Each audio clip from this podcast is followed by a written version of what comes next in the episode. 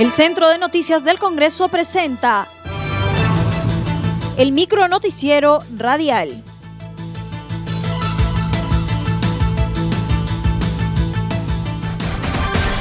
¿Cómo están amigos? Les saluda Rómulo Vargas. Hoy es viernes 22 de enero del 2021 y estas son las principales noticias del Congreso de la República. Presidenta del Legislativo instala sesión extraordinaria virtual.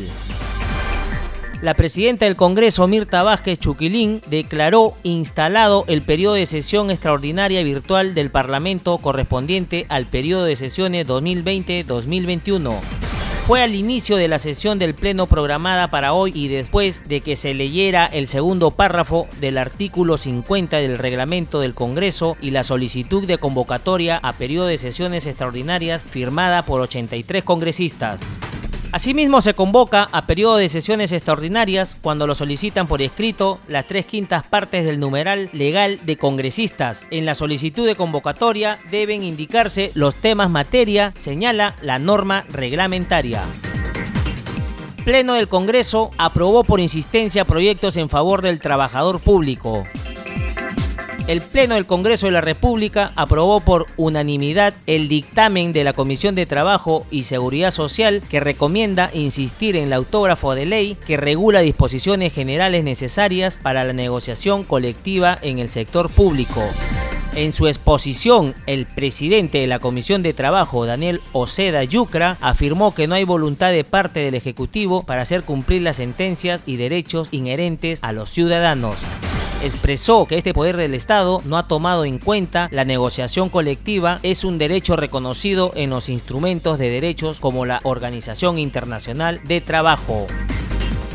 Reconocemos que el Ejecutivo, pese a la sentencia del Tribunal Constitucional, todos los años presenta su inconstitucional artículo 6 en el proyecto de ley a la ley de presupuesto. Y eso es un claro mensaje de que no hay voluntad alguna de cumplir sentencias ni de reconocer derechos. No obstante, señora Presidenta, que el numeral 2 del artículo 28 de nuestra Constitución establece que el Estado fomenta la negociación colectiva y promueve normas de solución pacífica de los conflictos laborales. El Poder Ejecutivo lamentablemente no ha tomado en cuenta en ninguna parte en que la negociación colectiva es un derecho reconocido en los demás, en los más y sumamente más importantes instrumentos de derechos humanos, como en los convenios 98 y 154 de la Organización Internacional de Trabajo, que es la OIT.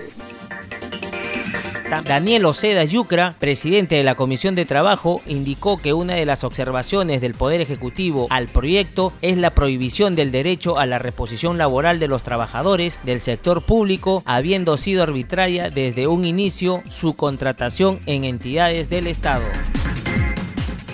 Sobre lo señalado por el Poder Ejecutivo en sus observaciones, podemos indicar que se prohíbe el derecho a la reposición laboral para los trabajadores de la administración pública mediante contratos desnaturalizados de la ocasión de servicios o contratos sujetos a modalidad. Estamos hablando de los contratos a plazos fijos. Por esta situación normativa que no es nueva, los más perjudicados son las arbitrarias contrataciones laborales realizadas por el Estado. Son este importante número de servidores, muchos de los cuales laboran bajo estas precarias condiciones por prolongados años, señora Presidenta, incluso décadas, los que en su punto es una clara política de discriminación inconstitucional parlamentario Fernández se mostró incrédulo de la llegada de la vacuna a nuestro país.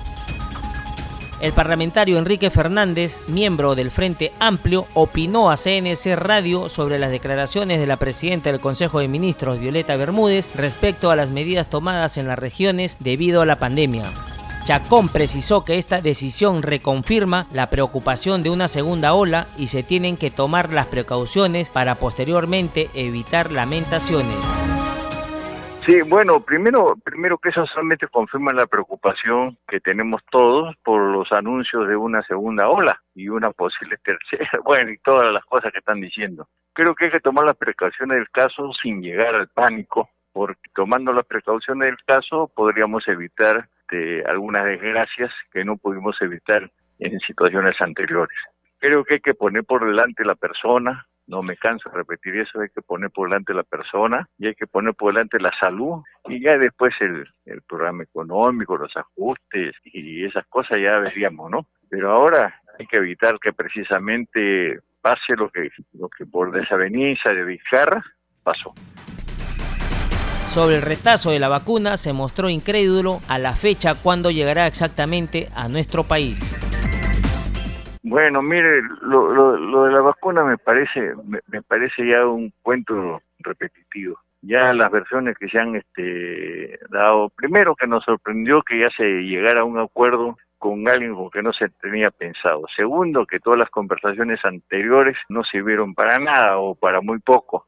Y tercero, de que necesitamos que, la gente haga conciencia de la necesidad de precisamente encarar eso. Que sí hay que, hay que, hay que hacer todos los esfuerzos precisamente para que nos llegue el antídoto que es la vacuna, ¿no?